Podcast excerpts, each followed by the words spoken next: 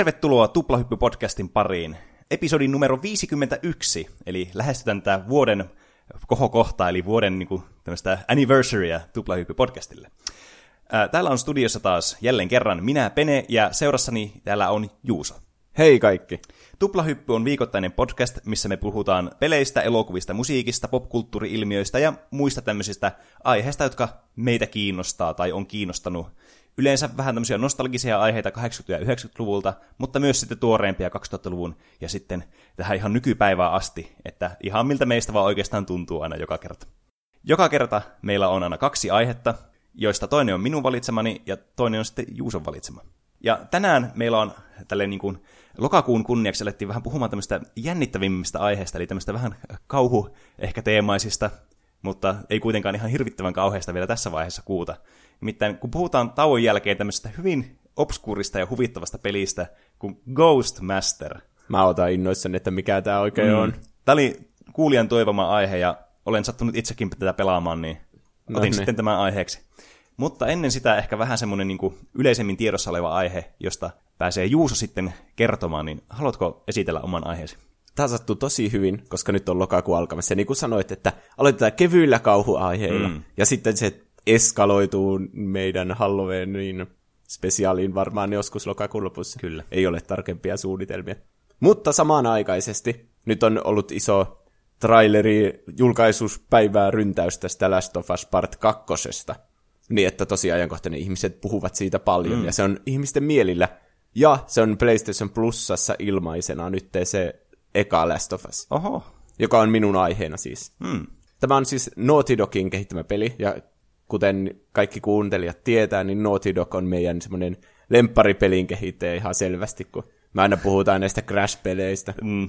Selvästikin aina niin kuin, tämä on ollut meillä tosi kuumana puheenaiheena nämä Naughty Dogin pelit. Niin, ja niin ehkä sen takia, kun me ollaan PlayStation-fanboita tunnetusti, niin, Niin. tämä, no, no Naughty Dog on aina ollut semmoinen uraa uurtava semmoinen niin, pelin kehittäjä, että Mm. nämä Crashit, no Jack and Daxterit mulla on vähän silleen jäänyt tuntemattomammaksi, mutta sitten taas Unchartedit, niin on semmoisia sinemaattisia, vähän niin kuin Indiana Jonesia tai oikeastaan niin kuin nykypäivä semmoisia blockbustereita Mm. toiminnallaan. Mutta sitten tämän Uncharted-trilogian jälkeen alettiin ottamaan, että mitähän tämä Naughty Dog tekee seuraavana. Ja niillä oli vielä yksi S hihassaan tätä PlayStation 3 varten, joka julkaistiin sitten kesällä 2013, joka oli The Last of Us. Ja mä odotin tätä peliä kuin kuuta nousevaa, koska Uncharted on niin hyviä. Ja Mm. silloin oli ehkä vähän jo alkanut kyllästyä se niihin zombipeleihin. Mm. Mutta silti, että mitä niin kuin Naughty Dog voisi tehdä tässä, niin mm. kiinnosti tosi paljon. Jep. Varsinkin kun Naughty Dog oli tosi pitkään tehnyt näitä Unchartedeja, niin tämä oli en- ensimmäinen tämmöinen niin IP pitkää aikaa, tämmöinen uusi IP. Niin oli sitten kiinnostavaa kanssa si- sillä saralla sitten nähdä, että mitä sillä tuli. Et olin itsekin tosi innostunut silloin, kun ensimmäistä kertaa tämä julkaistiin tämä peli. Se on kyllä jännä, kun neillä on ollut ne Crashit, oli kaikki Pleikkari ykköselle, ja Jack and Daxterit oli kaikki Pleikkari kakkosella, ja sitten oli Uncharted-trilogia. Niillä on mm. niin kolme trilogia ollut tähän mennessä. Mm. Ja sitten Pleikkari nelonen oli tulossa seuraavana vuonna. Niin oli aika outoa, että ne julkaisi Last of Usin vielä sillä Pleikkari mm. kolmosella. Niin on. Hyvin erikoista kyllä. Mutta niin, kun Uncharted kuitenkin vielä myös jatkuu sitten Pleikkari nelosella, niin mm. niillä meni nyt tämä niiden juttu ihan... Ei ollut suunnitellut loppua asti. Ei, siis tämä on niin hienoa, kun nämä mennyt Niin. niin. konsolisukupolvittain. Mutta toisaalta nyt, jos ne alkaa vähän vuorottelemaan Unchartedia, joka varmasti joskus ainakin jatkuu mm. vielä, vaikka nyt se oli semmoinen vähän niin kuin viimeinen osa. Mutta tässä on tosi iso kontrasti kyllä Last of Us ja Unchartedin välillä. Että kun Uncharted on semmoista, heitetään läppää ja ei nyt mitään hirveää synkkää tapahdu. Tapetaan nyt vaan näitä vihollisia, mutta se on hauskaa. Mm. Jep. Ja sitten tää on semmoinen, nyt shit is getting real, että vedetään vakava naama ja valmistaudutaan itkemään oikein kunnolla.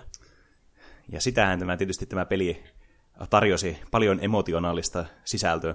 Niin, jopa niin kuin enemmän mitä ihmiset odotti. Mm.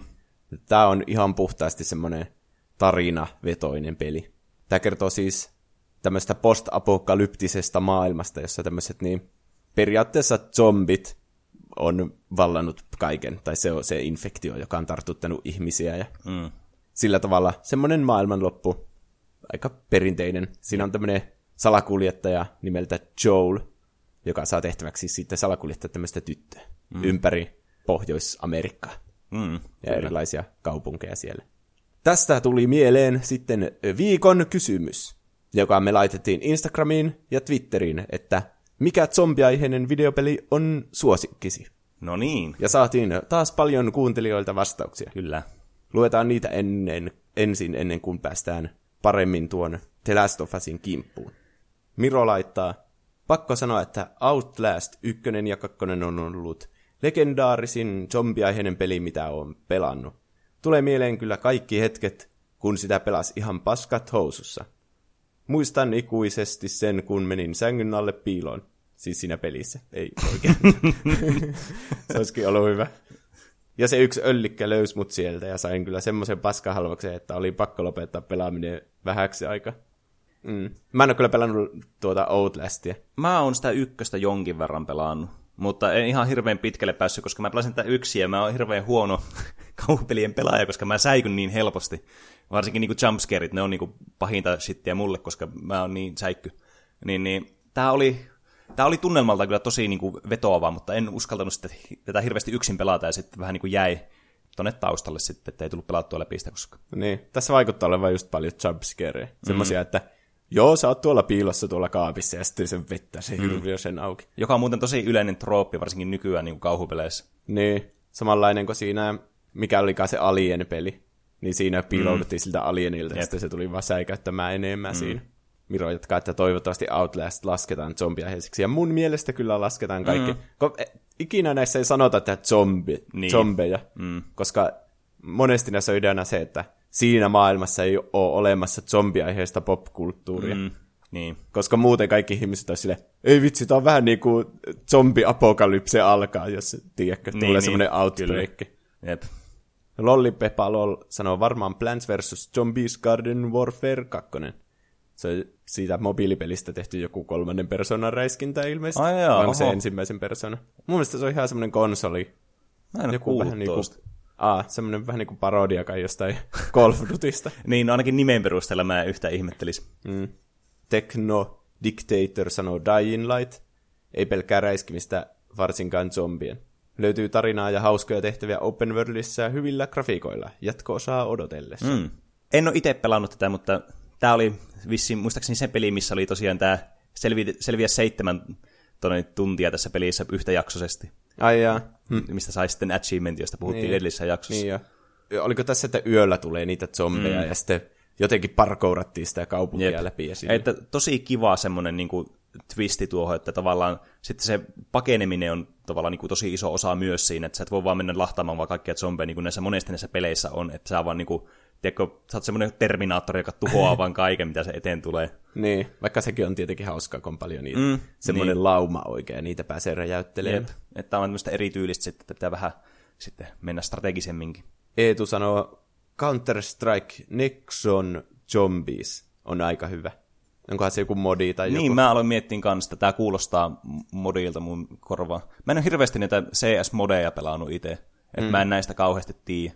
Mutta mä uskoisin, että tämä on joku tämmöinen zombityylinen modi, jossa veikkaan, että saattaa olla sille, että on niinku näitä tavallaan pelaajat, jotka pelaa näillä sitten näillä aseistetuilla ihmisillä, ja sitten pelaajat, jotka pelaa zombeilla, ja niillä on joku puukko tai joku muu vastaava, niin sitten tappaa näitä ja yrittää käännyttää niitä zombeiksi. Varmaan. Mutta ihan hauska pelimuoto, että jossakin peleissä pelannut tämmöisiä, niin ne on kyllä huvittavaa viihdettä sitten. Vorme sanoo, kyllä ehdoton suosikki on Left 4 Dead 2. Sitä tuli pelattua kavereitten kanssa todella paljon. Kaikki kartat pelattiin expert-vaikeustasolla läpi monta kertaa. Mm. Tämä on kyllä yksi niinku, zombipeleen klassikoista. Ehkä niinku, monille se, että joka, mikä peli tulee niinku ekana mieleen, kun aletaan puhumaan tämmöistä zombipeleistä, varsinkin räiskintäpeleistä. Niin, tähän Valveen kehittämä. Mm. Tässä just, oliko neljän kaverin kanssa selviydytään jossakin, mm. jonne tulee vaan loputtomasti zombeja. Jep.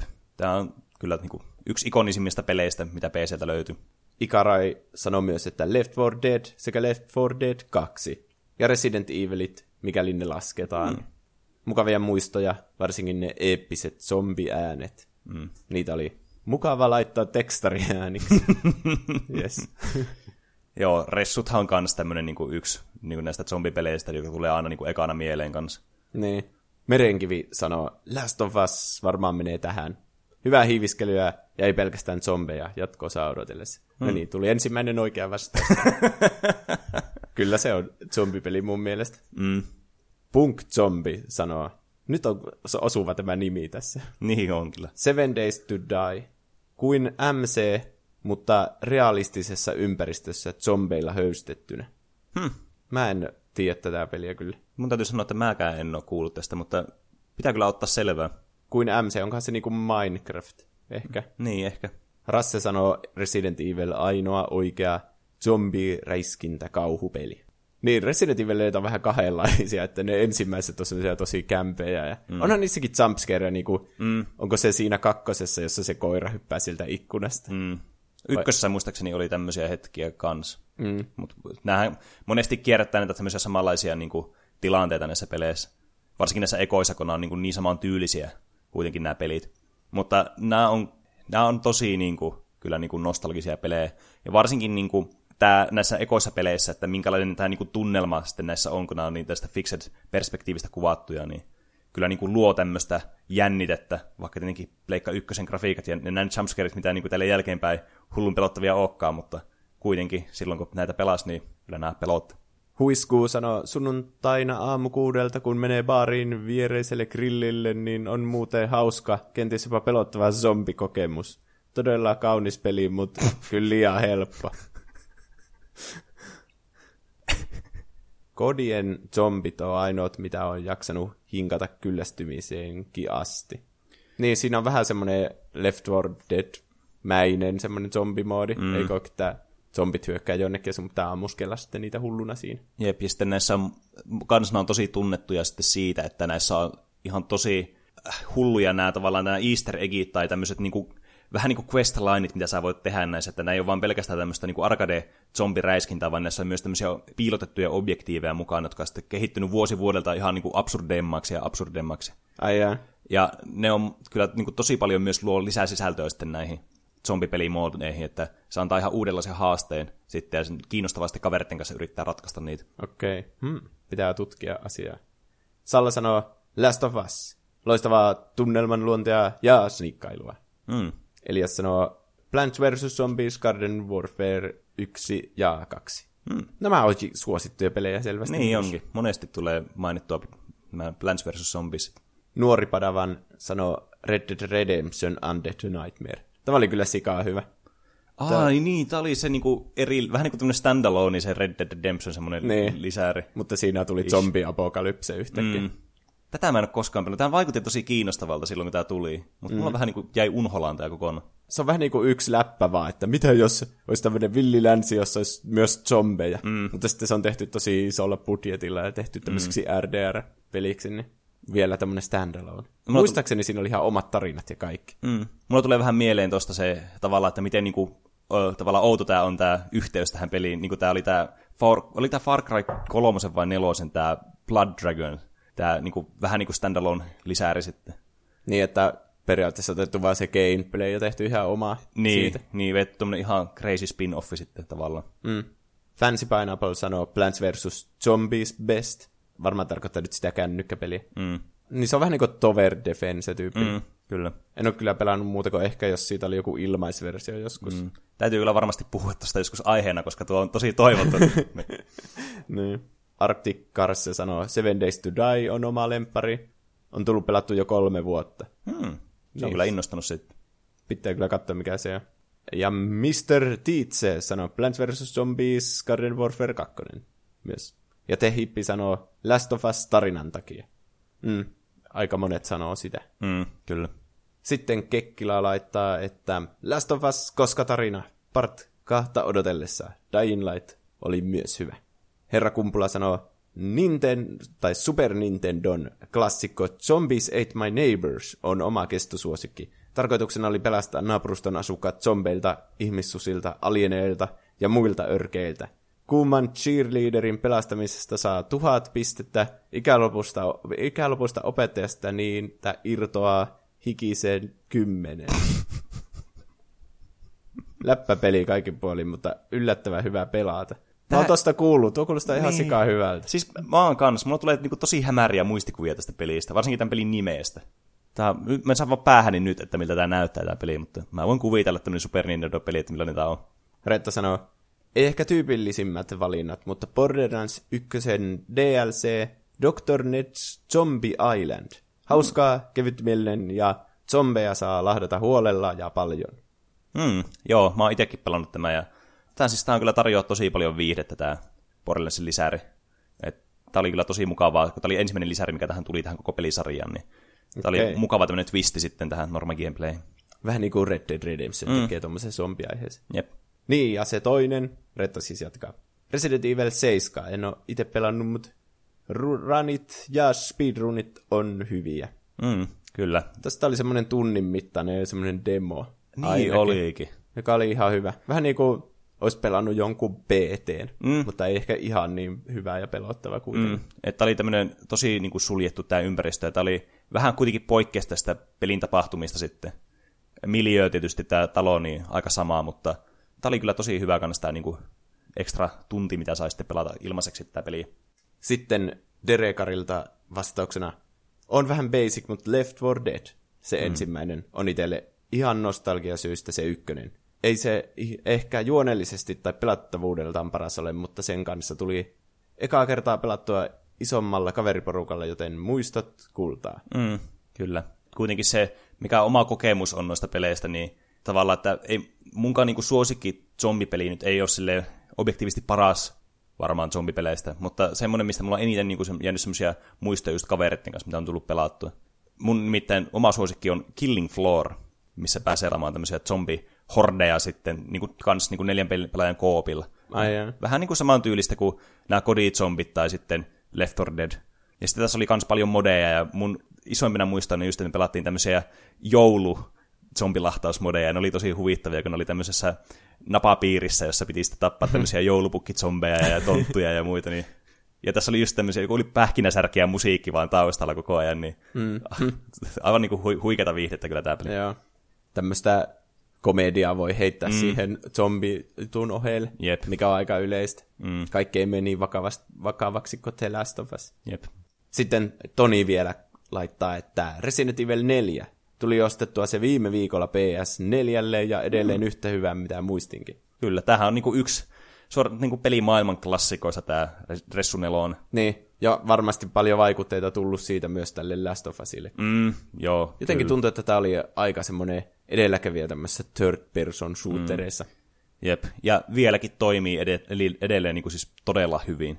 Et hyvin, hyvä peli kyllä on. Mutta sitten meidän piti puhua The Last of Usista. Mm, kyllä. Eli tässä mennään el- näillä Ellillä ja Joelilla sitten näiden erilaisten post-apokalypsisten paikkojen läpi. Niin kuin mm. semmoisten arkipäiväisten niin kuin koulujen ja sairaaloiden ja semmoisten sitten myös lähiöalueiden ja luontojen ja kaikkien. Ja mm. Kaikki on ollut silleen niin kuin joku parikymmentä vuotta. Mä en muista tarkkaan, miten se meni. Niin. Että oli, oliko se parikymmentä vuotta sille aika koskemattomana ollut, ne, kun ihmiset on tämmöisissä karanteenialueissa asumassa. Mm. Ja sitten me varmaan spoilataan sitten tästä jotain. Jep. Mutta sitten tämä Joel saa tehtäväksi sitten kuljettaa tämän en muista mi- tarkalleen mistä osavaltiosta, minne osavaltioon tai miten mm. se meni, mutta tällä Ellillä tämmöinen tyttö jotain, 14-16, semmoinen mm. aika nuori, niin sitä on purrut tämmöinen zombi tai mm. infected. Ja sitten se on immuuni tälle jutulle. Niin sitten tämä on tämmöinen vähän niin kuin huhu, että on tämmöinen tulikärpässeet niminen seura, mikä se onka. Tai ei se ole huhu, että ne on olemassa, mutta että ne, niillä olisi tämmöinen laboratorio, jossa ne tutkii näitä mm. ja yrittää kehittää tämmöistä parannuskeinoa tälle zombi-apokalypse jutulle. Mm. Sitten se Joel lähtee sitä kuljettamaan sinne. Mm. Aika yksinkertaista. Jep, kyllä. Ja mm. sitten koko peli ajaa seurataan sitten näiden kahden seikkailuja tuolla. Niin, ja kuinka niiden suhde siitä kehittyy pikkuhiljaa. Mm. Että nämä hahmot on tässä niinku ihan selkeässä valokeilassa koko peliajan niinku alusta loppuun asti. Ja kaikki muu on rakennettu sitten sen ympärille. Niin, esimerkiksi kuten nämä zombit. Tämä on mm. niinku tämmöinen, se on ilmeisesti joku oikean elämään perustuva tämmöinen joku sieni-infektio, joka tulee hyönteisille jotenkin aivoihin. Mm. Ja sitten se jotenkin valtaa ne motoriset liikkeet siitä hyönteisestä. Niin sitten tämä on niinku viety ihmisille mm. jotenkin. jotkut tiedemiehet on yrittänyt keksiä semmoisen superversion siitä, ja sitten se levisi kaikkialle. Niin, olipas taas fiksua jälleen kerran näiltä tämän pohjalta tiedemiehiltä. Niin. Mutta niin näitä zombeja siinä ei ole oikeastaan ihan hirveästi loppujen lopuksi. Mm. Ainakaan näin niin kuin ulkomuistista, että siinä oli semmoisia aika peruszombeja, jotka hyökkäilee ja huutaa täysille. Mm. Mutta sitten ne, mitkä on jäänyt eniten mieleen, on ne klikkerit, Mm. jotka nakuttaa sille suulla. Ehkä mä en osaa tehdä sitä ääntä. Jotenkin tuolle. Niin. Ne on niinku sokeita. Ja sitten niiden vierestä piti hiippailla tosi hiljaa ja varoa, ettei mm. astu mihinkään. Ja kyllä ne luo semmoisia tosi kuumottavia hetkiä. Niin jo. Varsinkin kun ne on yleensä just aina jossakin kellareissa ja semmoisissa ihan pilkkopimeissä Niin niin jo. paikoissa. Ja sitten niiden lähelle pitää mennä ja puukottaa niitä. Ja... Mm. Kun tää on kuitenkin selviytymispeli, mm. niin tässä just kaikki resurssit on tosi niukkoja koko ajan. Mm. Ja sitten sä sen takia haluat puukottaa ne viholliset, ettei sulla menisi mitään panoksia hukkaan. Niin. Niin. Sitten jos ne hyökkää sun kimppuun ja sulla menee helt- helttiä, niin sä joudut tekemään tämmöisen heltkitiin. Ja Mm. Jep. sen takia siinä kannustetaan ottamaan riskejä sitten. Mm. Ja muistaakseni nämä klikkerit oli vielä semmoiset, että nämä tappoi sut instana, että niin, jos, joo. jos nämä pääsi sun kimppuun. Ja tietenkin aseella ampuminen teki ääntä, niin sitten nämä muut, jotka tässä tilassa oli, niin tietenkin lähti jahtaamaan sua sitten. Niin tämä kyllä aiheutti todella paljon kuumottavia hetkiä. Niin. Ja sitten oli semmoinen, ainakin yksi zombi oli kanssa semmoinen vielä isompi. Mm. Vähän semmoinen bullet sponge-tyyppinen muistaakseni. Niin. Niin munkin muistaakseni, mutta mä en muista yhtä, että minkä näköinen se oli. niin. Mutta siis tässä keskeiset viholliset on kyllä niinku muut ihmiset. Mm. Että tässä on kaikkia semmoisia jengejä, Mm. jotain semmoisia metsästäjiä siellä, mitä tulee vastaan. Kannibaaleja mm. oli jotkut niistä. Mm. Niin ne on ne kaikista kuumattavimmat. Mm, niin on. Et se on myös semmoinen, mikä erottaa selkeästi tämän niin kuin, tässä, tässä genressä, että nämä ihmiset on niin kuin, suurimman osa ajasta ne, niin kuin, ne pahat tyypit, Niin. mitä pitää varoa sitten, tai listiä. Niin. Ja se tietysti lisää tätä niin kuin, ö, vielä enemmän tätä niin kuin narratiivin ja sitten näiden henkilöiden välisten interaktioiden merkitystä sitten. Kun monesti näissä on se, että jos on zombiapokalypse, niin justiinsa niitä vaan lahdata ja niin ei edes ajattele, että nuo on ihmisiä, kun niin. ne on Niin. vaan semmoisia aivottomia, semmoisia brr, brr, brr. Mutta niin, tässä Last of Usissa, kun nämä oikeat ihmiset on yleensä ne, ketä sun pitää tappaa, mm. niin, ja tässä on tehty se väkivalta semmoiseksi niinku todelliseksi ja oikeasti tosi raaksi. Mm, Verrattuna tähän Unchartediin, jossa sä vaan tapat sata ihmistä ja oot silleen lianilla vaan meet siellä, että mm. tää on ihan mahtavaa. jep. Mutta tässä niin kuin jokainen tappo on semmoinen raaka ja se mm. oikeasti pelaajastakin se ei tunnu semmoiselta voitolta, että sä saat jonkun tapettua, mm. vaan se on just semmoinen pakollinen keino, että sä pääset jatkamaan sitä Niin, matkaa. kyllä. Niin sen takia myös niistä monista muistaakseni oli tehty sille, että ei ole pakko tappaa mm. kaikkea. Niin kuin vaikka siellä lopussa, kun Elli on siellä sairaalassa, niin siellä on ne tohtorit, jotka on vähän niin kuin silleen, "Ei, älä Niin. vie sitä. Niin niitä ei ole mikään pakko tappaa, mutta jotkut pelaajat niin ajattelee, että ne olisi pakko tappaa. Niin. Niin sitten voi olla tämmöinen ekstra raaka vielä siinä mm. vaiheessa. Jep.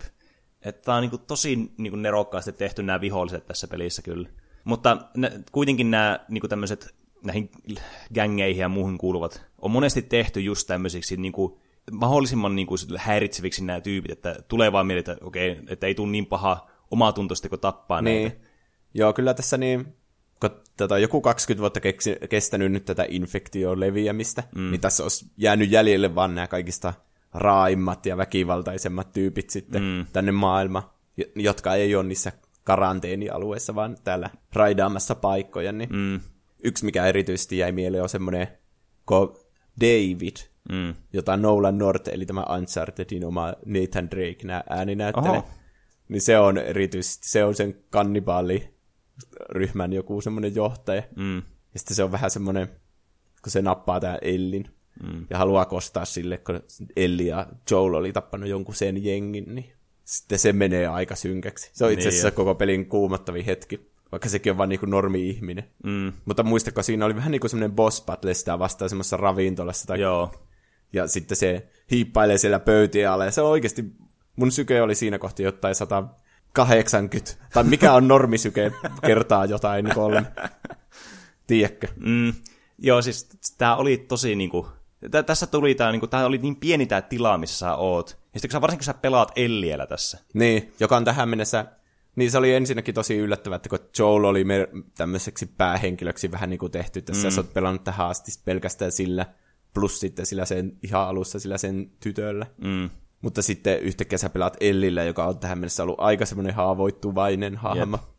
Ja sitten David on, no kai se on niinku pakko sanoa, että se yrittää raiskata sen niin. tyyli siinä. Niin aika hirveäksi kyllä menee siinä. Mm, ja kyllä. sitten koko pelin aikana tämä Elli kuitenkin kehittyy tämmöiseksi badassiksi sitten. Niin jo. Ja muistaakseni sitten lopulta tappaa tämän ja mm. silpoo sen naaman jollakin semmoisella machete-veitsellä. Joo, muistaakseni tämä oli vielä niinku tosi semmoinen niinku raaka ja semmoinen, että se niinku oikeasti sille niinku suorastaan teki tämmöistä muusia siitä, että se vaan niinku hakkasi ja hakkasi ja hakkasi ja hakkasi, kun se sitten voitti tässä. Tuli niin. tämmöinen lyhyt katsiini. Niin. Tämä oli kyllä tosi niinku semmoinen muistettava hetki kyllä tästä pelistä. Tuli tuosta mieleen myös, kun mainitsit, että tosiaan kun tässä pelataan täällä Joelilla suuri osa tästä pelistä, niin toinen semmoinen hetki, mikä oli itselle semmoinen tosi iso shokkeri, just kun tämä eka pelan peri pelasi läpi, niin oli just kun meni tälle ensimmäiseen tämmöiseen tutkimuslaboratorioon, joka oli, joka oli niin kuin hylätty. Mm. Ja sitten, kun sä menit tämän loppuun asti ja sitten sait tämän sun objektiivin tehty, en muista tarkalleen, että mikä se oli. Ja sitten joku tulee tämmöinen gang-tyyppi tulee ja työntää sut alas tämmöisestä sillalta. Ja sitten sä Oliko se se, joka alkoi niinku kurjistaa sitä jossain V-alla sitä Joelia vai? Eh, siis mä, muistan, mä muistan vain tämän hetken, kun tää niinku näytti siltä, että tämä Joel kuolee tässä kohdassa. Niin, ja sitten Elli pelastaa sen. Niin, ja sitten seuraava kohtaus, niin sä pelaat tällä Ellillä. Aa, niin joo, se oli se. Joo, joo. Niin, niin tää oli niinku siis semmonen, että mä olin sille, että oh shit, että kuoliko tämä hahmo tässä vai mitä tässä tapahtui. Kun se ei, niinku, ei selity mitään, yhtäkkiä vaan oli talvia, että pelattiin Elliellä, niin tää oli niinku siis tosi niinku iso muutos tässä niinku, tonaalisesti tässä pelissä. Niinpä. Niin se alku ainakin on jäänyt tosi hyvin mieleen siitä, jossa pelataan sillä Joelin tytöllä, eli Sarahilla. Mm. Ja siinä kuvataan justiinsa, miten tämä alkaa, tämä outbreak sitten. Eka on ihan normaali ilta, ja sitten on vähän sille ja uutisissa puhutaan jostakin kummallisesta, ja tämä mm. Sarah kävelee siellä sen tyhjässä kämpässä, ja siinä on aika kauhufiilikset kyllä koko ajan. Mm, niin Mutta sitten yhtäkkiä niin kuin shit gets real, ja sitten kaikki talot on yhtäkkiä tulossa ja niitä zombeja onkin yhtäkkiä kaikkialla. Ja mm. Sitten joku, muistaakseni se oli ihan joku normaali semmoinen järjestyksen valvoja tai joku poliisin tyyppi, joka sitten vahingossa ampuu tämän Sarahin sitten mm. siinä. Ja se on aika semmoinen tärkeä osa tätä Joelin hahmoa, että sitten se ei alun perin halua mitään tämmöistä läheistä suhdetta muodostaa kenenkään ihmisen kanssa. Mm koska se ei kestä sitä menetystä enää uudestaan. Mutta sitten tästä Ellistä vähän niin kuin muotoutuu sille semmoinen uusi Sara. Mm. Ja sitten se on niin kuin, lopussa se on vielä ihan pakkomielteinen jopa siitä Ellistä, että se valehtelee sille ja haluaa kaiken keinoin pitää sen niin kuin mm. siinä itsensä kanssa. Kyllä. Tämä niin kuin tarjoaa tosi paljon tämmöisiä niin kuin just tosi mielenkiintoista kehittymistä näillä hahmoilla. Ja sitten just sitä, että kun sä pelaat näillä niin kuin päähenkilöillä, niin niidenkin niin kuin moraalit on sille niin kuin kyseenalaisia niin kuin aina välillä tässä pelissä. Niin, varsinkin tämän jo- Joelin, että niin. se on niin kuin oikeastaan tämän pelin pahis loppujen lopuksi. Mm. Että kun nämä vihdoin pääsee sinne laboratorioon, missä on tarkoitus sitä Ellistä vähän niin kuin saada se lääke aikaiseksi tähän mm. tartuntajuttu. Mutta se vaatisi sitten, että Elliltä poistettaisiin se aivoista joku osa ja se kuolisi siinä leikkauksessa. Niin sitten Joel vaan päättää niin kuin tappaa sieltä suuren osan sitä koko laboratorion tai sairaalan henkilökuntaa sitten ja vie tämän mm. pois tieltä sen Ellin ja sitten vielä valehtelee sille, että joo, että ei ne sitä löytänyt sitten sitä lääkettä. Mm. Tämä on turhaa reissu. Jep. Joo, tuo niinku, se miten se loppuu, että se valehtelee sille vielä kerran ja sitten vannoo, että se puhuu totta. Mm. Ja sitten kuinka se Elli vaan on silleen, että okei. Okay. Mm. Vähän niin kuin, mä, musta tuntuu, että siinä on tarkoitus saada katsojille niin kuin välitettyä se, että se oikeasti tietää, että se puhuu paskaa. Niin. Mutta sitten se on vaan silleen, että no e, en mä voi, voi, voi tässä nyt mitään. Että niin. Sovitaan sitten, että sä puhut totta, että elämä jatkuu siitä mm. sitten. Niin, kyllä.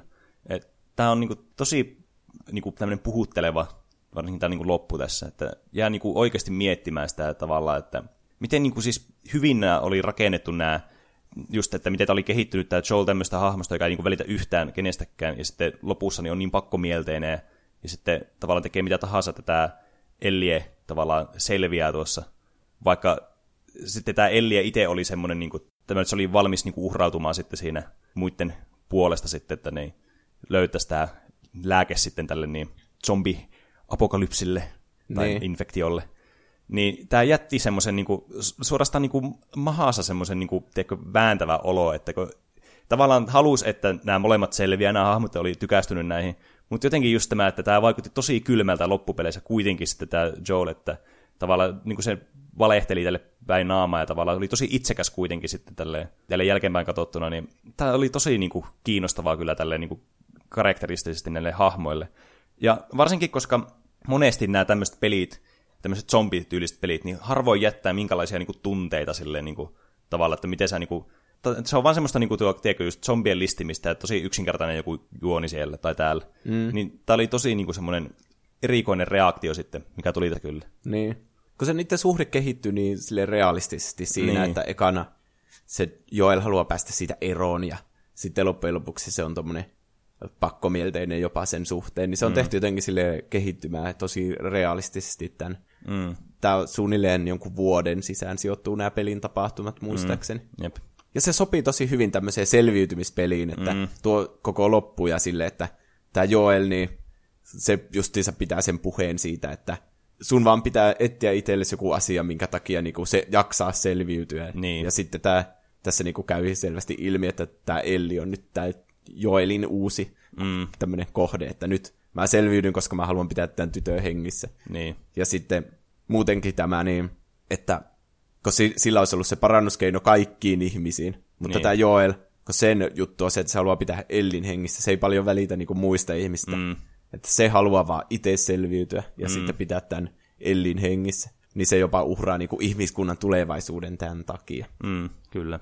Tosi koskettavaa kyllä. Toinen mielenpainuva kohtaus on se, missä Elli saa tietää tästä Sarahista ja sitten se, kun tämä Joel aikoo jättää sen sinne oliko se, se sille Tommille, joka on se sen Joelin veli, joka mm. kuuluu näihin tulikärpäsi. Niin. Niin sitten se Elli sille alkaa valittamaan, että kaikki ihmiset on joko kuollut tai hylännyt mut ja niin. mä en ole mikään Sara, että sä kyllä voit luottaa siihen, että mä pidän huoleen itsestä ja tälle. Mm. Ja sitten niillä on vähän semmoinen riita siinä ja kaikki. Mm. Se niin ottaa mahan pohjasta, että ei, toivottavasti te tuli sitten toimeen. Mm kun niiden suhde jää semmoiseen vähän epävakaiseen tilaan siinä lopussa. Mm. Tämän nyt tiedetään, että tämä on niin part yksi, niin sen lopussa, niin ei ihmekään, miksi ihmiset odottaa ihan hulluna sitä jatkoossa. Niin jo.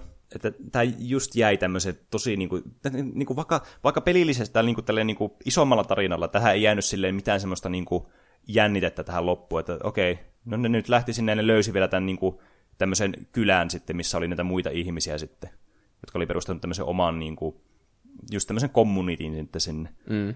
Mut, mutta kuitenkin näiden niin kuin, hahmojen välille jäi niin iso tämmöinen tensio sille niin kuin, piilemään. Niin. Vaikka sitä ei mitäkään niin kuin, suoraan niin kuin, tehty siihen. Että se oli just sille, että se pitää vaan tulkita sitä tilanteesta. Niin. Että tämä on niin kuin, huh, tosi niin kuin, hyvää, hyvin kirjoitettu nämä hahmot kyllä tässä. Niinpä. Tässä siis käytettiin motion capturea paljon, mm.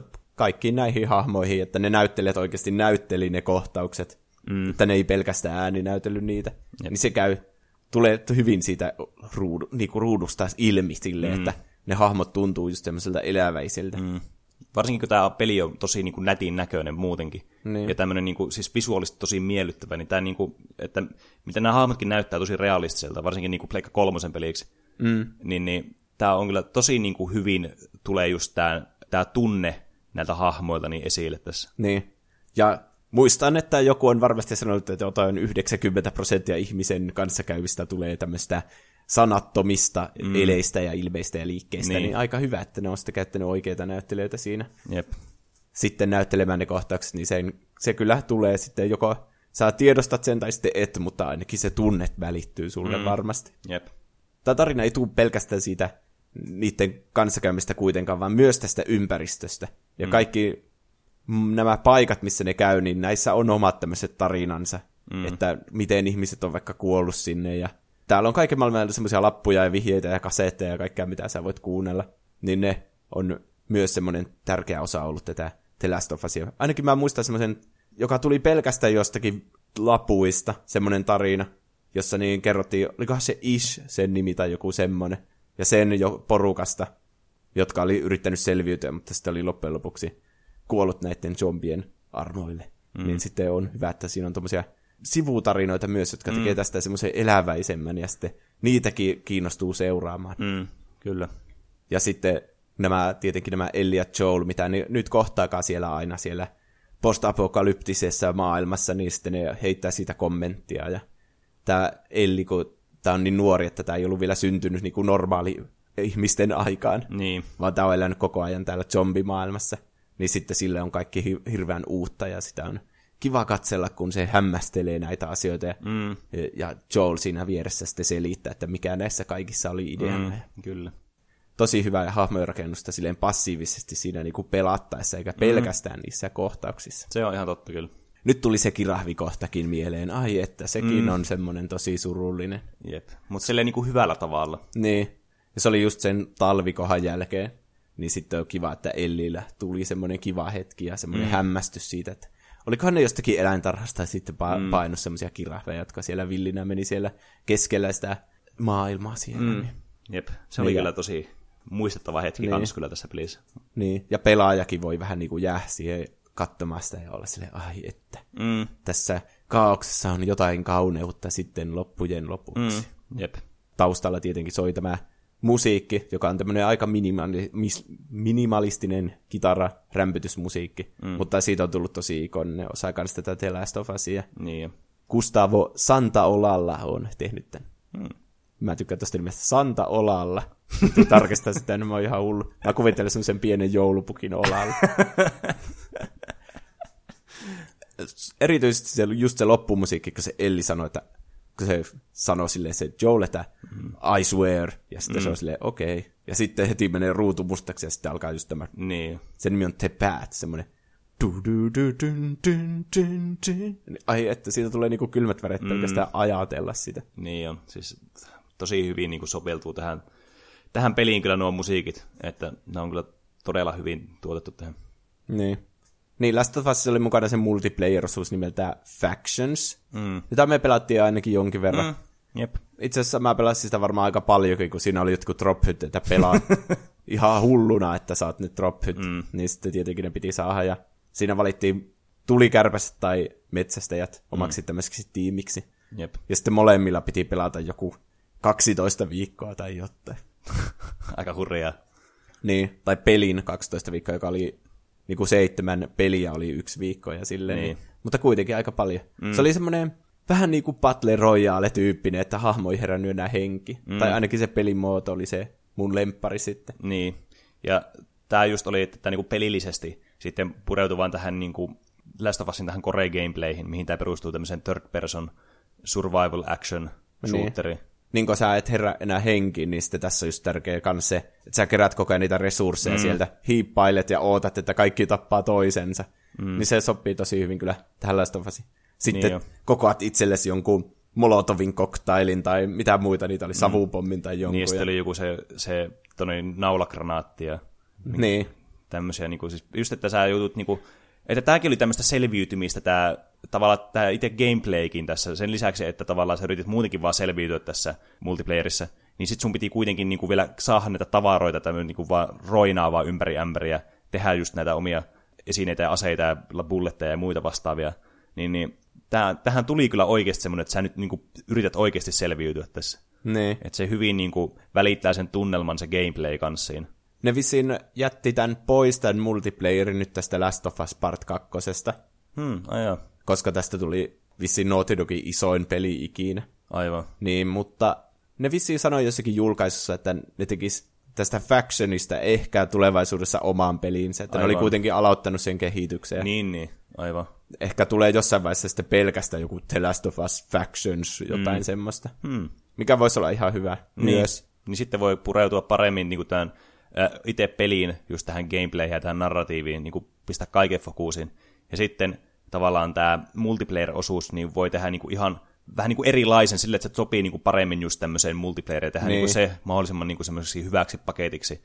Että ei vaan yritetä tehdä silleen, että kopioidaan vaan kaikki pelimekaniikat tuosta singleplayerista ja toivotaan, että se toimii tässä multiplayerissa. Niinpä, joka oli tosi yleistä Pleikka kolmosen aika, että niin joka oli. pelissä piti olla multiplayer. Mm, Ja se yleensä oli semmoinen nopeasti hutaistu siihen niinku kasaan, mutta mm.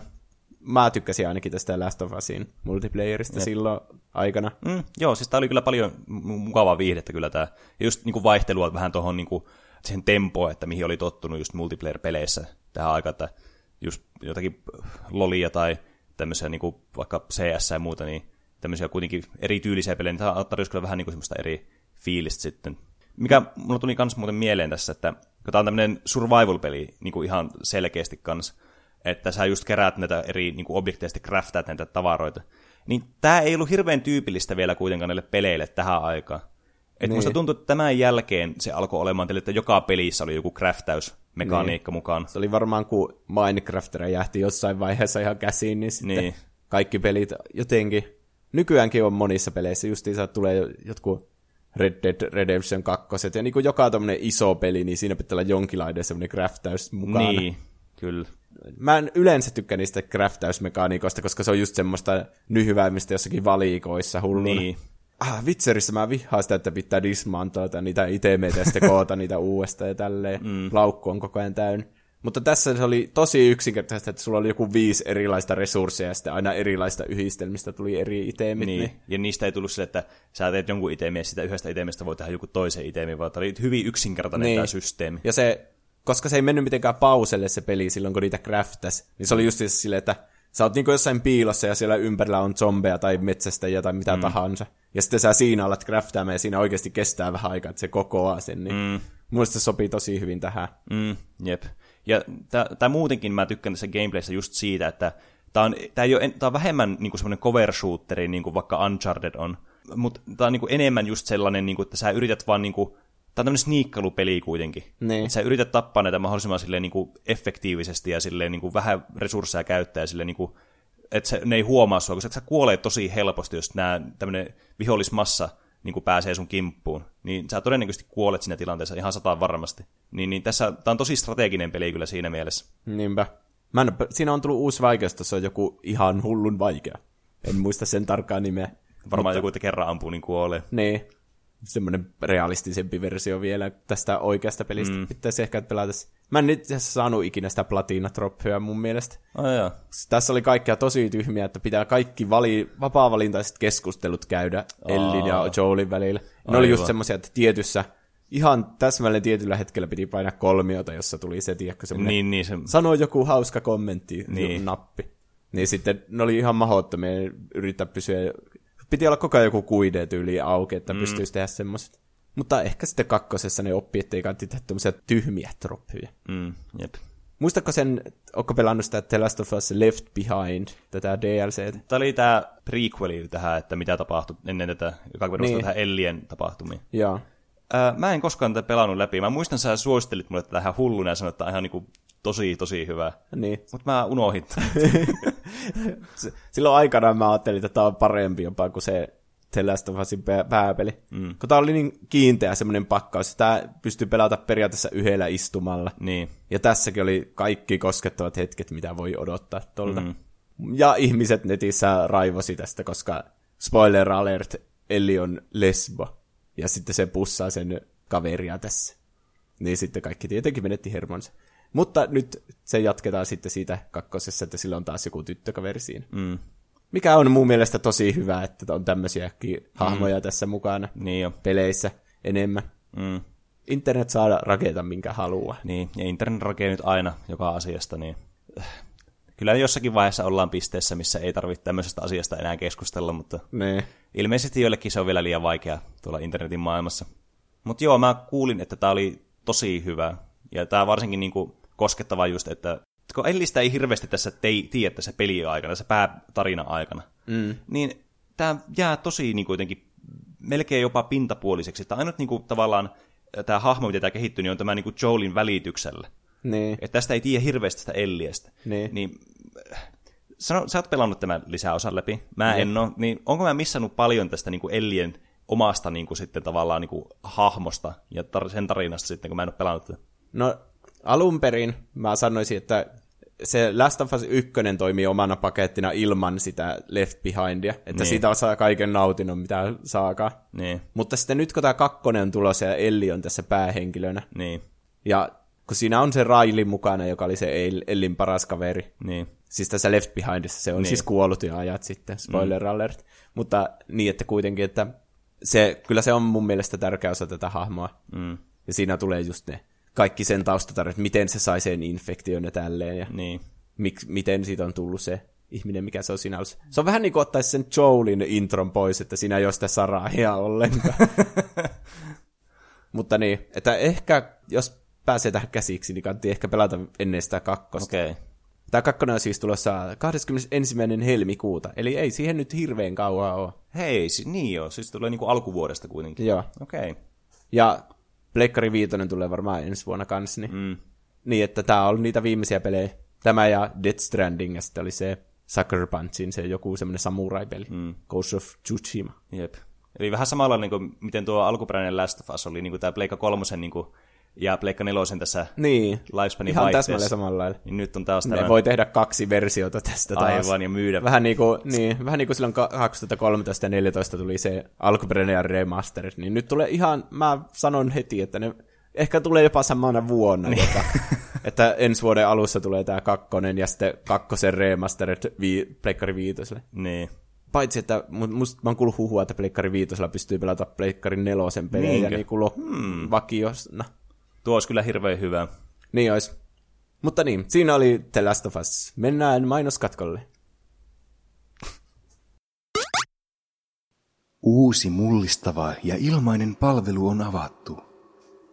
Tuplahyppy on ylittänyt ruumiilliset ja fysikaaliset esteet ja on siirtynyt astraalitason kommunikaatiomalleihin. Telepaattisella ja reaaliaikaisella yhteydellä voit siirtää ajatuksiasi muiden fanien ja tuplahypyn toimituksen välillä. Tuplahyppy on kyllä paras podcast ikinä. Haluaisiko joku pelata Minecraftia mun kanssa? Miten mä en oo kuullutkaan hopeanuolesta? Kaksoispiste, joy, kaksoispiste. Puhuispa ne joskus ESstä. Liity siis sinäkin uudelle aikakaudelle kosmisten taajuuksien puolelle. Tuplahyppy Discord-kanava. Linkit Twitterissä ja Instagramissa.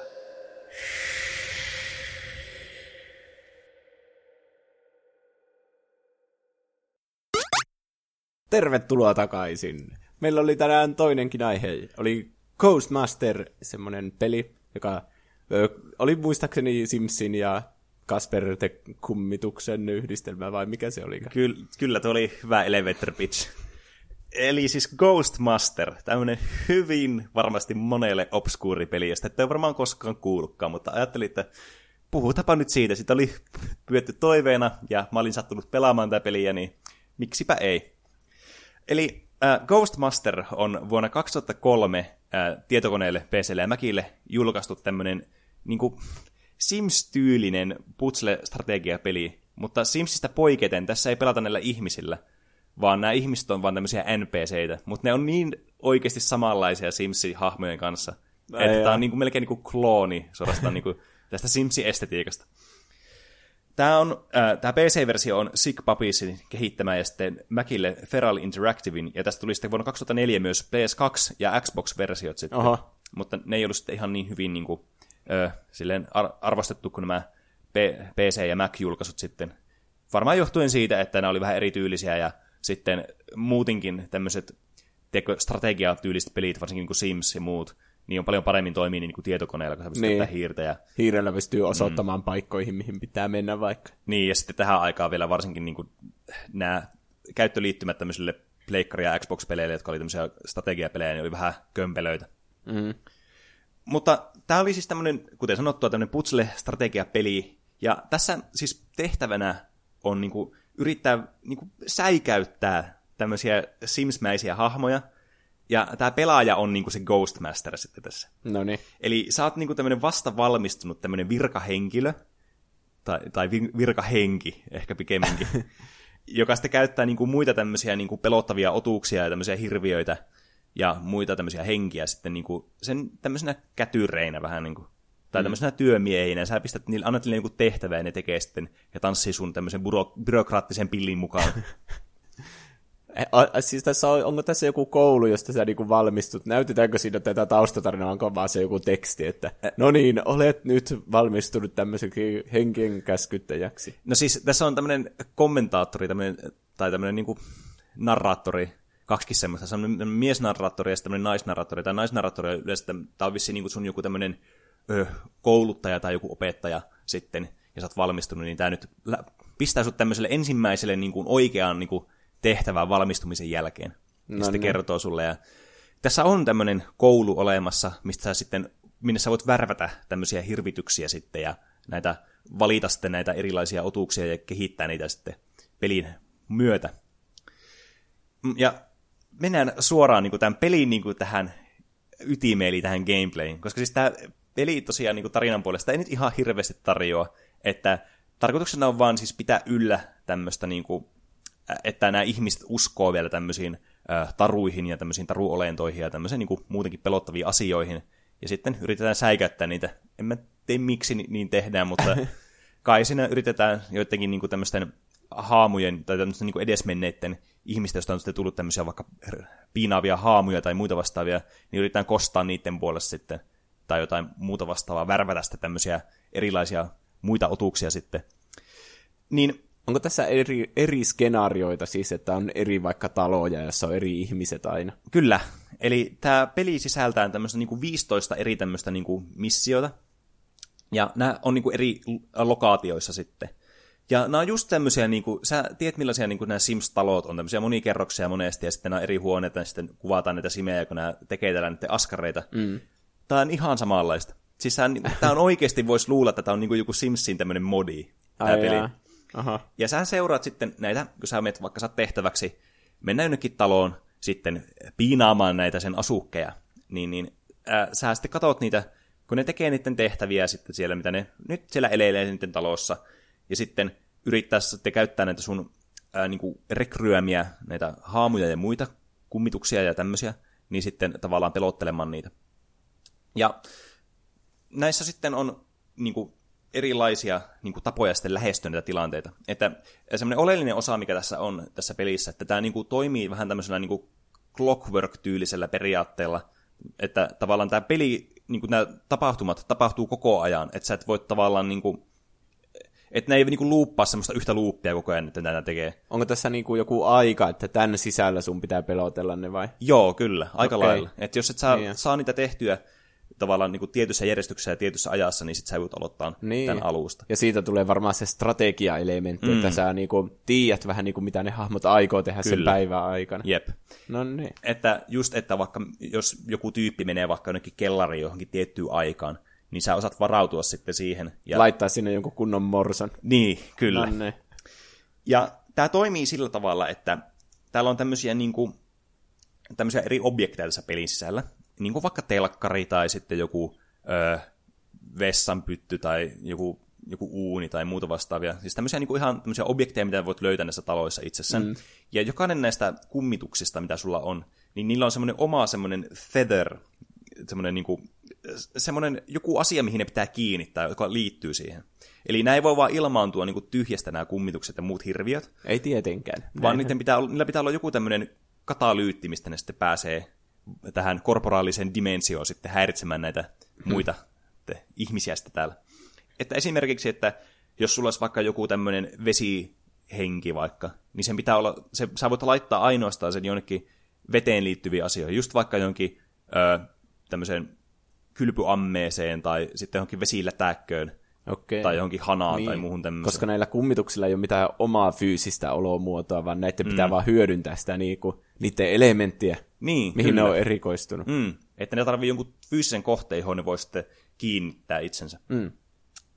Ja näitä on siis tosi erityylisiä, että nämä, tämä strategia myös perustuu siihen, että kun sä meet tämmöisen tehtävän, niin sun pitää valita sun tämä niin kuin ghost-tiimi tavallaan. Sä valitset jokaisen tehtävän, niin se on tietenkin eri rajoitteet, että kuinka monta sä voit vaikka ottaa näitä.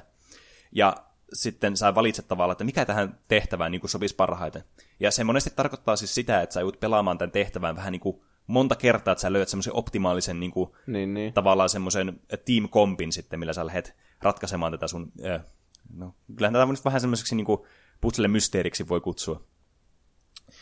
Ja ideana siis on sitten se, että kun sä laitat näitä tänne paikkoihin, niin nää voit antaa niille käskyjä, ja sitten ne tekee vaikka jonkun, että äh, vaikka tämä telkkari alkaa tekemään jotakin staattista semmoista tss, lumisadetta Uh. vaan, tai ne alkaa pomppia nämä esineet täällä, ja sitten nämä sitten niin kuin, lisää näiden äh, simien, mä kutsun näitä simeiksi, koska se on paljon helpompaa, kun nämä vaikuttaa niin paljon sam- samoilta, niin sä sitten voit vaikuttaa niiden simien tämmöiseen niin kuin pelkotasoon tai hulluustasoon. Mm. Ja sitten kun nämä tietyt arvot on tarpeeksi korkealla, niin nämä, nämä päättää sitten, että okei, okay, it's time to get the fuck out of here, ja ne lähtee juoksemaan. Okei. Okay.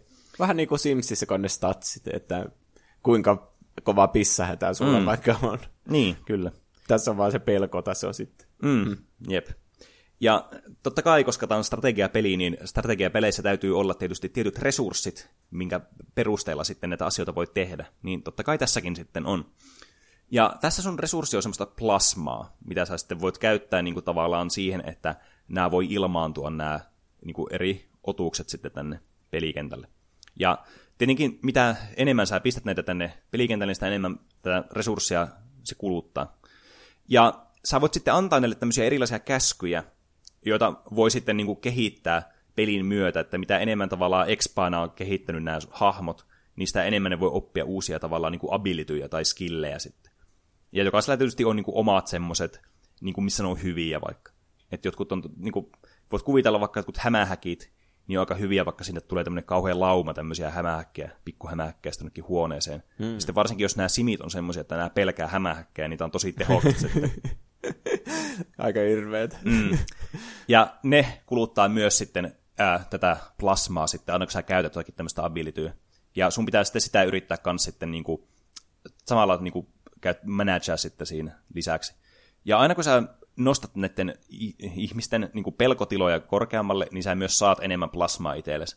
Et sä voit periaatteessa päästä tämmöiseen tilanteeseen sitten, että missä olet tarpeeksi pelottanut näitä, niin sä voit vaan niin kuin jatkaa, laittaa enemmän ja enemmän koko ajan vaan pelotusta tänne, ja tämä niin kuin eskaloituu käsistä sitten, ja lopulta nämä sekoaa, ja nämä lähtee juoksemaan sitten täältä ympäri ämpäri. Hmm. Näissä on sitten myös näissä kentissä tämmöisiä niin kuin, ää, niin kuin muita objektiiveja. Että yleensä tämä objektiivi tässä pelissä on, että no niin, pelota nämä kaikki tämän talon asukit pois, tai jotkut juhlakansa, tai mikä nyt ikinä onkaan. Mm. Et nämä on aika tyypillisiä tämmöisiä niin kuin opiskelijakaupunkimaisia nämä miljööt. Että tässä on just tämmöisiä, niin kuin, tämmöisiä frat houseja vaikka, tai sitten joku tämmöinen, mm, vaikka joku mökki jossakin, ö, mielisairaala. En mä tiedä, miten se liittyy tähän opiskelijoihin, mutta kai opiskelijatkin käyttää mielisairaala palveluita. Ja sitten No itse asiassa nyt kun mä aloin miettimään, niin nämä on tosi tyypillisiä tämmöisiä niin kuin kauhuelokuvan niin settingejä. Niin, varmaan se on ollut siinä idean. Niin, hm.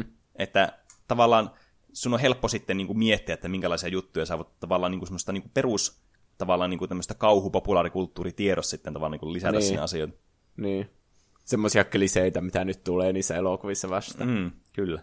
Muuten tuli aika spesifi kysymys mieleen. Mm-hmm. Kun sä säikytät jonkun ihmisen, niin eikö se kerro kenellekään mitä tapahtuu, vai lähteekö se vaan itse pois? Että pitääkö ne yksi kerrallaan saa pois sieltä vai? Öö, siis sä voit, kun nämä jotkut abilityt, mitä nämä käyttää, niin on niinku tavallaan niinku suunnattuja yhdelle henkilölle, mm. tai sille, joka on niinku siinä tilassa. Mutta tietenkin, jos sä on tilassa useampi henkilö, ja sä spavnat sinne joku demoni, niin kyllä ne kaikki vetää se hernet nenää sitä ja kilahtaa siis ihan, totta kai. niin. Että, mutta näin niin kuin, jos joku lähtee juoksemaan vaikka jostakin kellarista hulluun vauhtiin, niin se ei niin kuin vaikuta sitten näihin muihin simeihin sitten. Että ne on vähän niin kuin tämmöisiä ää, niin kuin eristettyjä osia kuitenkin sitten, että näin niin kuin interaktoi tavallaan tämän kauhun puolesta toisiensa kanssa. Mm. Ainakaan kovin hyviä. Jos nämä reagoi jollakin tavalla, niin mä en sitä tämän pelin pelaamisen aikana huomannut koskaan. Mutta niin kuin olin sanomassa, niin tosiaan kun nämä voi pelotella tältä pois, niin täällä on myös muita tämmöisiä objektiiveja, mitä sun pitää tehdä. Ja nämä restless, restless spiritit on sitten niin kuin yksi näistä. Eli sä aloitat tämän pelin muutamalla niin kuin semmoisella perusmorsalla, sulla on joku viisi, kuusi ehkä näitä.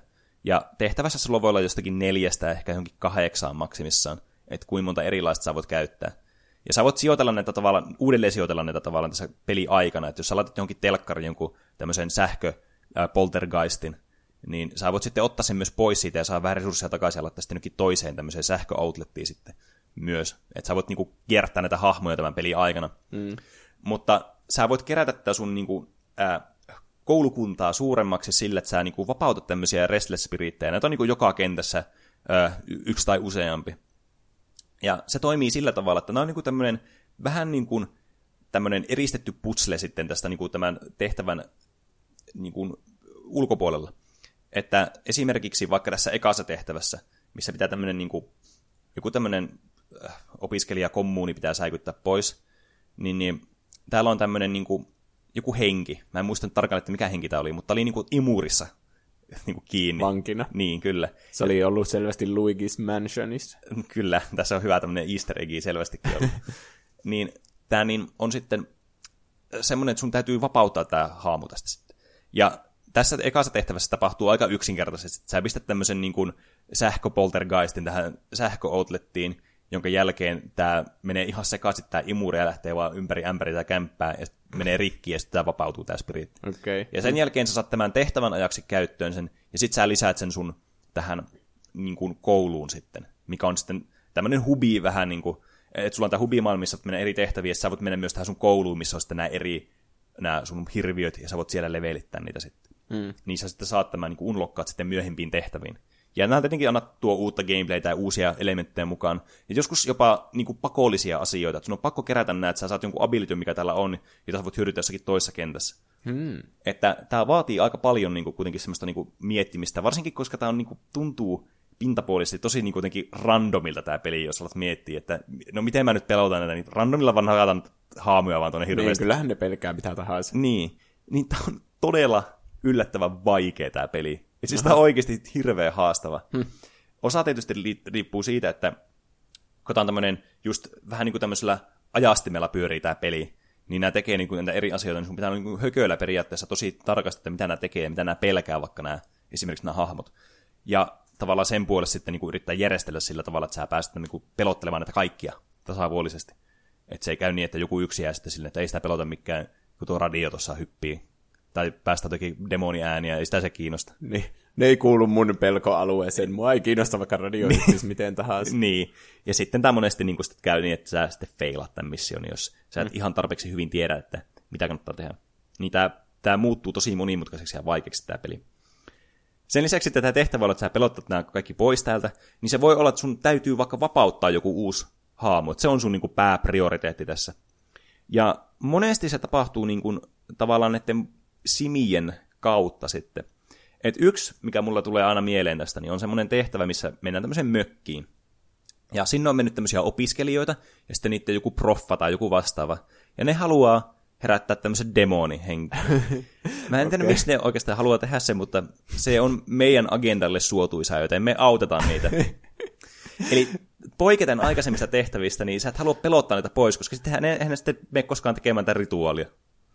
Tuo kuulostaa mahtavalta. Niin, siis tämä siis tää on tosi huvittavaa. Nämä on, niinku, tää on tämmöistä niinku, laatikon ulkopuolella niinku, ajattelua. Tää, kun tää, Puhuuko ne hahmot muuten vai? äh, semmoisella simikielellä. Aa, no niin, Sitä mä vähän odotinkin. Mm. Niin sit sun täytyy tavallaan niinku, auttaa näitä löytämään tämmöinen sananen luukku. Mm. Että esimerkiksi siis siellä on vaikka, se on vaikka peitetty jollakin niinku, tämmöisellä lehdillä, niin sulla pitää olla joku semmoinen tuulta tai myrskyä tekevä haamu, joka sitten niin kuin, pistää tänne myrsky ulkopuolelle ja sitten tavallaan huuhtoo nämä, huuhtoo ja huuhtoo, puhaltaa nämä lehdet pois tästä niin, Nee. luukun edestä. Ja sitten sun pitää vielä jotenkin houkutella nämä jollakin tämmöisellä seireenityylisellä niin kuin laululla sitten tänne pihalle ja sitten ne löytää tämän luukun ja sun pitää päästä, päästä ne sitten sinne kellariin ja auttaa niitä löytämään tämä tämmöinen demonin kutsumiskirja sitten sieltä. Joku tämmöinen nekronomikon tyylinen joku paha lähde sitten. Ja sitten niitä pitää lukea se kirja ja jotakin chantata siinä ja sitten ne spavnaa tämmöisen demonin, jonka sä sitten vapautat itsellesi käyttöön. Se, on- jonka jälkeen sitten sä voit säikäyttää ne niin kuin, kauas pois. Ne.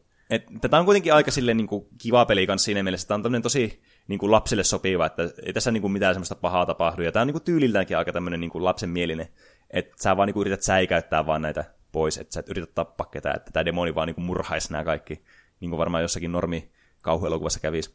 Niin. Ja sitten sä saat tämän tehtävän tehtyä. Ja tässä on just aika paljon tämmöisiä niin kuin, näihin kahteen niin kuin, periaatteeseen pohjautuvia kenttiä sitten. Yksi vaikeusaste tässä sitten tulee myös tässä peliaikana, että koska näillä on näitä eri niin kuin, mittareita näillä hahmoilla. Just, että niillä on joku tietty pelko, mitä ne pelkää tosi paljon, ja sitten just tämä, niin kuin, että kauhumittari, että kuin korkealle se menee. Sitten kun se menee täysille, niin se niin kuin, karkotat sen kokonaan pois tästä, joka myös ajan mittaan niin kuin, tietenkin laskee, että jos et sä tee mitään kauheita pitkään aikaa, niin sitten ne tavallaan ei pelkää enää niin paljon. Niin, se oli, se oli vain tuuli. Niin, kyllä.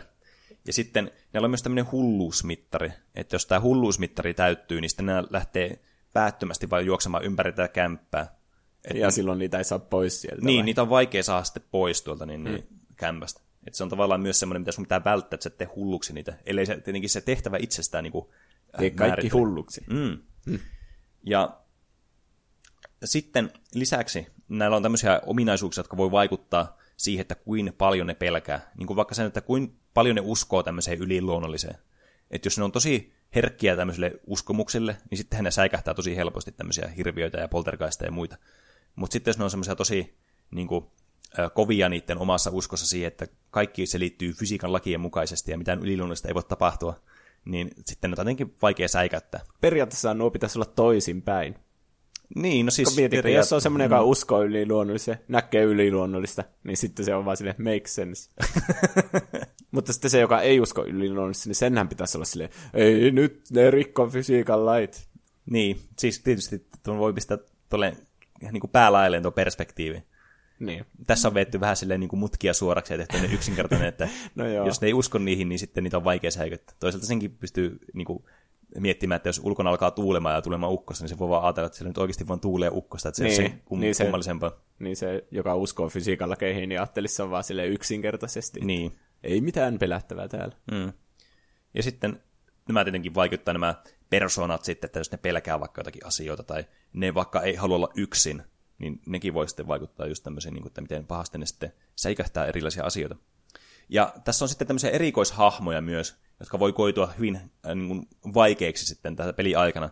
Niin kuin vaikka jotakin pappeja tai noitia tai jotakin medioita, just jotka tavallaan, jolla on vähän tämmöistä niin kuin, äh, affiniteettia sitten tämmöisiin yliluonnollisiin asioihin, niin ne pystyy sitten jossakin tilanteessa karkottamaan näitä sun niin kuin, hirviöitä. Että tämä pappi pystyy vaikka niin kuin, jotenkin, jollakin tämmöisellä pyhällä vedellä ja jollakin muutamalla äh, tämmöisellä, hmm, miksi ne sanotaan, jollakin virrellä tai jollakin, en mä saa sitä päähän niistä sanaa nyt millään tässä podcastin aikana. Te joudutte pidättäytymään tässä selityksessä.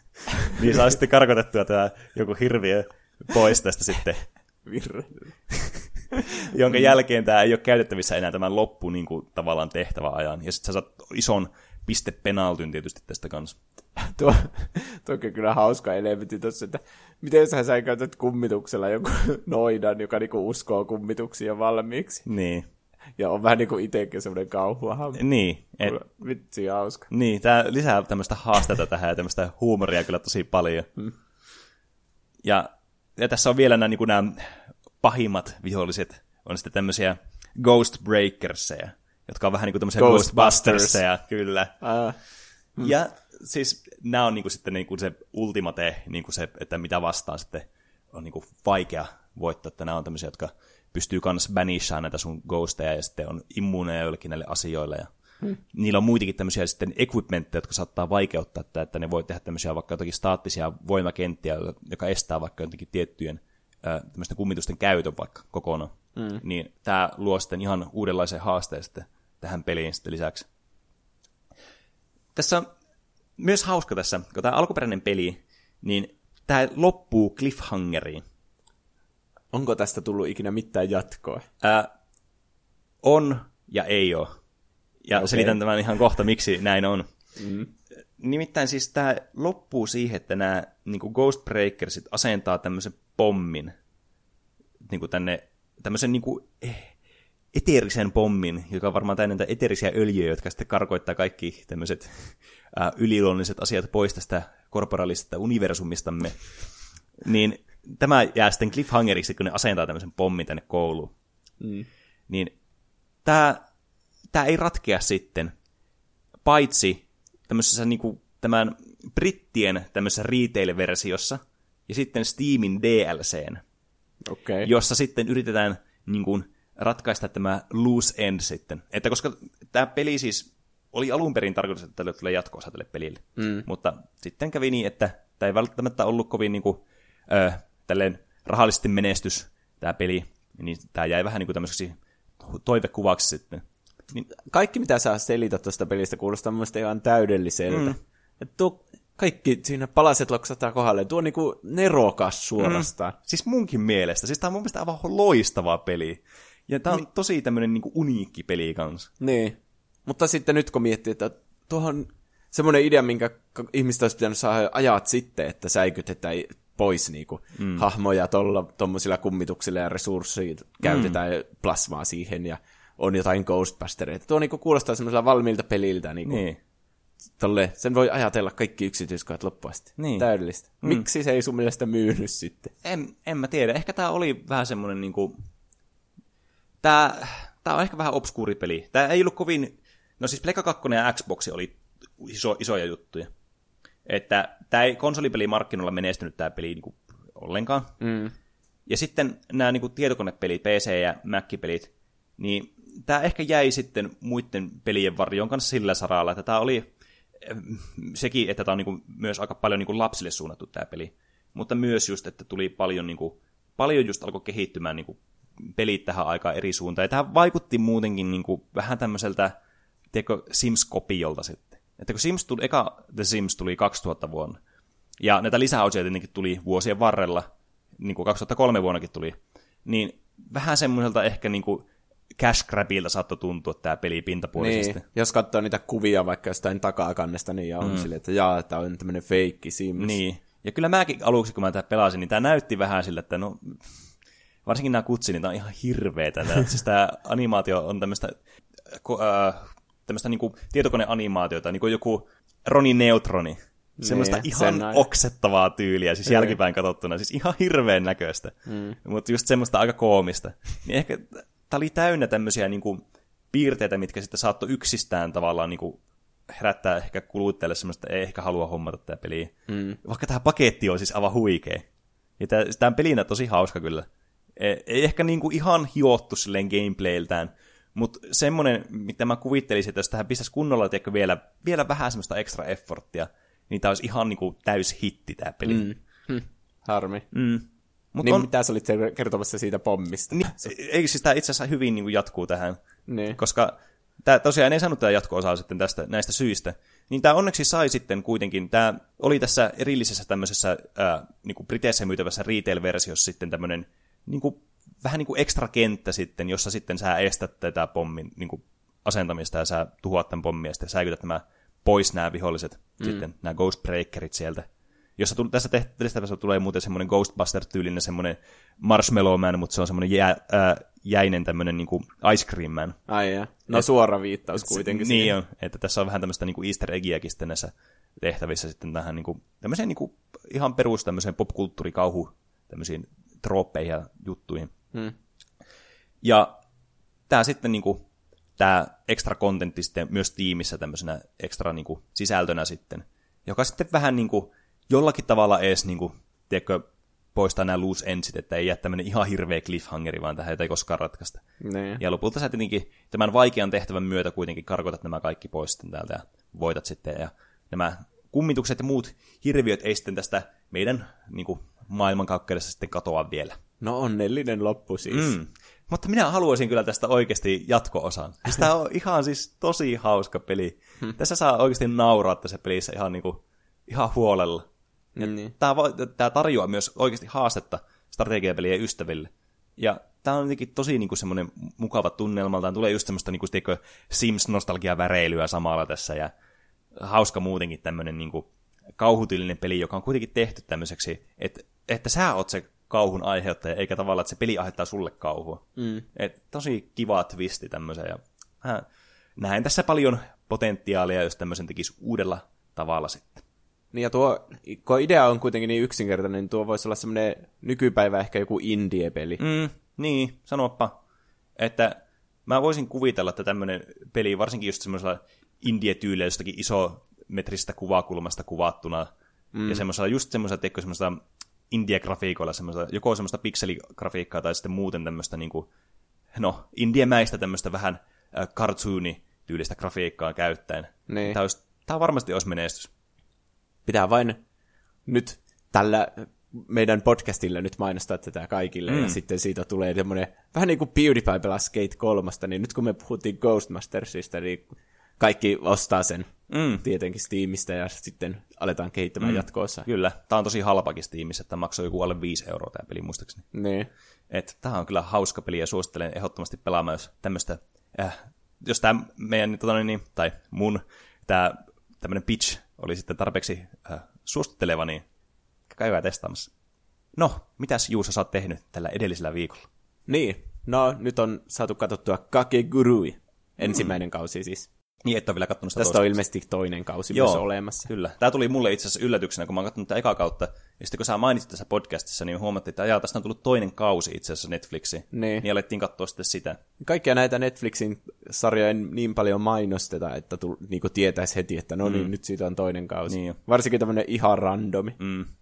Niin tämä on siis se, missä japanilaiset koulutytöt pelaa pokeria ja kaikkia uhkapelejä semmoisessa koulussa. Mm. Ja niin, tämä on tosi outo, ja tässä ei tule ikinä tylsää hetkeä. Mutta sitten loppua kohden, tässä tuli vähän semmoisia, mä en tiedä millä sanoilla sitä pitäisi kuvata, mutta semmoista vähän niin kuin tuli Undertale mieleen, sillä että tämä lähtee yhtäkkiä tangentille, ja sitten niin kuin ajattelee, että tämä on vaan semmoinen tangentti vaan niin kuin vähäksi aikaa. Mm. Se tangentti saa uusia tangentteja, ja tämä niin kuin, tiedätkö, että se koht, niin kuin, se vitsi vaan venytetään ja venytetään, ja siitä mm. tulee hauskempi ja hauskempi. Niin. Ja se, se just lisää sitä, että sä et yhtään tiedä, mitä tässä tapahtuu. Ja kaikki asiat tässä tuntuu tosi eeppiseltä mm. sitten loppuun ja mm. lopussa. Jep. Joo, tää oli kyllä tosi hauska, mutta niin, aika semmoinen paljon seksuaalisesti latautunut mm, sarja. Niin, mutta t- t- tärkeä osa tästä, tämä on niinku ihan selkeää niinku satiiria kuitenkin. Niin, että ei sitä nyt kannata mitenkään tosissaan ottaa teille, mm. että tämä on vähän niin kuin parodia monista muista animeista. Mm. Ja tämä on siis, tämä on ihan hulvaton kyllä. Niin. Ja sitten katsottiin A Star is Born, tämä leffa, Aa. mikä oli. Oliko se viime vuodelta, tämmöinen suuri Oscar-voittaja sitten. Mm. Tämä Lady Gaga-elokuva. Joo, Lady Gaga ja Bradley Cooper siinä. Mm. Molemmat on tosi hyviä laulamaan kyllä. Mm. Ja, tai siis Lady Gaga tot, totta kai on tosi niin. hyvä tämmöinen pop-artisti kuuluisa jo tässä vaiheessa, mutta sitä ei ole hirveänä näkynyt valkokankailla ennen tätä. Mm. Sillä oli cameo jossakin leffassa, joka mulla nyt ekana tuli mieleen kunniattomat paskiaiset hmm. mutta en tarkistanut. Niin. Että, mutta nyt se selvästi on tämmöinen tähtinäyttelijä. Voisin jopa sanoa, että uh, Star is Born. Mm. Niin, Hy- hyvin sanottu. Ja sitten muuten ihan jännä, kun Halloween on tulossa. Ja mm. Suomessakin se on nykyään niin iso juttu, että joka kaupassa on ihan hulluna kaikkea Halloween juttuja. Mm, ja yep. sitten innostutaan tässä podcastissakin varmasti ottamaan tässä kuussa enemmän tämmöisiä kauhuteemaisia aiheita. Kyllä. Mitä sä oot tehnyt? No, kauhusta puheen ollen tuli pelattua taas mahtavan hauskaa lautapeliä tässä viikonlopun aikana, kuin Arkham Horroria. Niin jo. Kyllä. Olin mukana. Se mm. oli hauskaa. Kyllä. Ja tää, siis nämä Lovecraftian tyyliset nämä lautapelit on siis niinku todella hauskoja. Ja nämä on just tämmöinen, niinku sopii tämmöisen kauhuteemaan, tämmöisen mysteerimäiseen niinku ilmapiiriin. Ja tämä pelikin tarjoaa paljon niinku jännittäviä ja hauskoja momentteja kyllä, että haastava peli myös. Onnistuttiin kyllä voittamaan tämän peli hmm. against all odds, mutta se tuntuu kyllä tosi hyvältä kieltämättä. Se on kiva, kun voi olla samalla puolella kaikkien mm. kavereiden kanssa, niin tulee semmoinen kiva yhteishenkistä teko illanvietto, ja tämä on tämmöinen kauhuteemainen, ja niin. sitten laitetaan vielä Spotifysta oikeat soittolistat soimaan, mm. niin siinä on kyllä tunnelma. Niin, ja siis mä tykkään ihan hirveästi just tämmöistä tosi niinku, ö, tavallaan monipuolisista ja no ehkä mä, monimutkainen on ehkä semmoinen väärä sana, mitä mä nyt tässä haen, mutta just semmoista tosi niinku, ö, vähän niin kuin massiivisista lautapeleistä. Mm. Että just Arkham Horror tai sitten muita tämmöisiä strategiapelejä, niin kuin vaikka joku Terramorphing Mars tai tämmöisiä, niin lautapelit on niin kuin siis tosi hauskoja kyllä. Ja se on tosi kiva, että niistä on tullut paljon suositumpia myös viime aikoina. Tähän varmasti vaikuttaa paljon se, että nostalgia on hirveän niin kuin isossa nousussa ollut, sitten muutenkin niin kuin lautapeli D&D, kaikki tämmöinen niin kuin vanha juttu on niin kuin tullut uudestaan muotiin, niin se on, mm. niin kuin, se on tosi hyvä asia, koska nämä lautapelit on edelleenkin, ja niitä tehdään siis niin kuin koko ajan uusia ja tosi, tosi, tosi hyviä lautapelejä. Ja ne jää monesti varjoista tämmöisessä niin kuin, populaarikulttuurissa sitten niin kuin, kaikkia niin kuin, peliä ja elokuvia ja videopeliä siis. Niin, semmoisten näyttävämpiä varjo. asioita. Niin. Mutta nämä on semmoinen, varsinkin kavereiden kanssa semmoinen, että kokoonnutaan tähän pöydän ääreen ja tunnelmaa laitetaan pystyyn ja mm semmoista tosi kivaa ajanviettoa kyllä. Mm. Et nämäkin ansaitsee kyllä ihan varmasti niin kuin aiheita, että mä haluaisin näistäkin niin kuin puhua erillisinä aiheina sitten enemmän. Toinen asia, mikä tuli tällä viikolla mieleen, itse asiassa tuli tänään, tuli niin mulle ainakin tietona. PlayStation 5 on jotakin ensimmäisiä kuvia tullut. Ai jaa, oho. Äh, hyvin absurdin näköinen. Tämä on siis, tässä täytyy pitää mielessä, että tämä on niinku se Devi-versio tästä Niin, konsolista. niin. Että se ei ole se, niinku se viimeinen versio tästä, että miltä se tulee näyttämään Niin, sitten. varmaan ne on laittanut vain jonkun kuoren sille, mm. niin kuin se hardware on varmasti jo päätetty kuitenkin. Niin, mutta tähän muistutti hirveästi tämmöistä cyberpunk-tyylistä tämmöistä Ai estetiikkaa tämä konsoli. Tämä oli tosi erikoisesti muotoiltu, tässä oli paljon tämmöistä, niinku, ää, tämmöistä sinistä, tämmöistä niinku LED-strip-valoa, joka hmm. tuli täältä, ainakin tässä niinku kuvassa, mikä mä näin. E- Että tämä oli tosi kiinnostava kyllä, ja sitten siinä tavallaan tuli myös itselle se, että tosiaan tämä PlayStation 5 on oikeasti tulossa nyt ihan pian. Niin, Että se niinku, tavallaan alkaa niinku konkretisoitumaan sit se asia myös. se on kyllä aina jännittävä. Uusi konsolisukupolvi, pitää säästää rahaa ja sitten ostaa se. Mm, kyllä. Sitten voidaan lukea viestejä, mitä meille on tullut. Meille voi lähettää viestejä Instagramin, Twitterin tai sähköpostilla kautta, tai siis kautta. Se sana unohtui. Ö, Meidän sähköpostiosoite on tuplahyppyät gmail.com. niin tosiaan kaikkia po- kommentteja, palautetta, aiheehdotuksia tulee paljon. Mm. Ne on aina kivoja. Tällä viikolla on tullut kolme viestiä. Öö, moikkis moi! Ihan huippupodcast teillä. Tarjoaa aina hyvin viikon nostalgiapärinät. Siltä varalta, ettei kukaan muu muista hopeanuolessa, on sirppikoira. Niin kuin vähän muisteltiin siinä hopeanuolijaksossa. Mm. Että siinä oli koira, jolla oli sirppi suussa. No sitten hän linkkasi siitä videon. Oli samalla VHS legendaarisen Auttakaa minut ales täältä kohdan kanssa. niin ei ihmekään, miksi mä muistin sen. Koska se oli sitten se, mikä meillä oli ainakin se Aivan. VHS. Sen hahmon nimi oli Kurojaki. Täällä on tämmönen musta koira ja sitten täällä on tää sirppi suussa ja siinä linkkasi semmoisen taistelukohtauksen Akame koiran kanssa ja sitten se virsi sille kurkkua auki tällä sirpillä. Ja sitten se lopulta sai itse sen jotenkin silmäänsä sen sitten siitä. Siis tää on ihan uskomatonta tää. Siis tää tuntuu absurdilta tää ohjelma. Niin. Ai että. No, tässä oli muutakin hienoa taistelua. Se on aina hauskaa, kun ne koirat tarttuu toisten jalasta ja viskoo toista. Niin, et. Niin. Hopeanuoli oli kyllä hauska. Mm. Äh, sitten toinen viesti. Kohtaan kaikki podcastit töiden ohella kuunnellut. Huippukontenttia hyvällä huumorilla. Aiheehdotuksena olisi legendaarinen Metal Gear Solid-pelisarja. Ja ennen kaikkea se eka, mikä tuli PS1 ja PClle. Itse pelasin sitä penskana PCllä liian monta kertaa ja jäin jumi aina samaan paikkaan, kun ei englannin kielen taito riittänyt, mm. että olisi tajunnut, mitä olisi pitänyt tehdä seuraavaksi. Aivan. Joo, Metal Gear Solidiakin. Hyvä, että sitä toivotan, koska mä haluan ehdottomasti mm. pitää sitä aihe. Mä jotenkin, jotenkin mulla oli semmoinen kuva, että me ollaan pidetty jo aihe siitä. Mutta ei vissiin Ei, se ollut. li- varmaan liittyy siihen, kun meillä oli se peli-elokuva-ideat. Aa, ja sitten mä siinä niin, roolitin tätä, Aivan, tätä niin Ryan Reynoldsin tähdittämää Metal Gear Solid-elokuvaa. kyllä. Niin, se on kyllä semmoinen niin Hideo Kojima, semmoinen luovuus on ollut siinä näytillä kyllä mm. siinä pelissä. Ja sitten välillä se on vähän semmoista vaikeasti seurattavaa myös, mm. että mulla tulee mieleen, siinä on semmoinen kohta, että siinä sanotaan, että katso koodi CDn kotelon takakannesta. Mm. Ja sulla on siinä pelissä semmoinen itemi kuin joku CD näin. Mm. Niin sitten mä yritin ihan hullu, että mitä helvettiä tälle pitää tehdä, että miten mä saan tämän käännettyä, missä se koodi Niin. tässä on.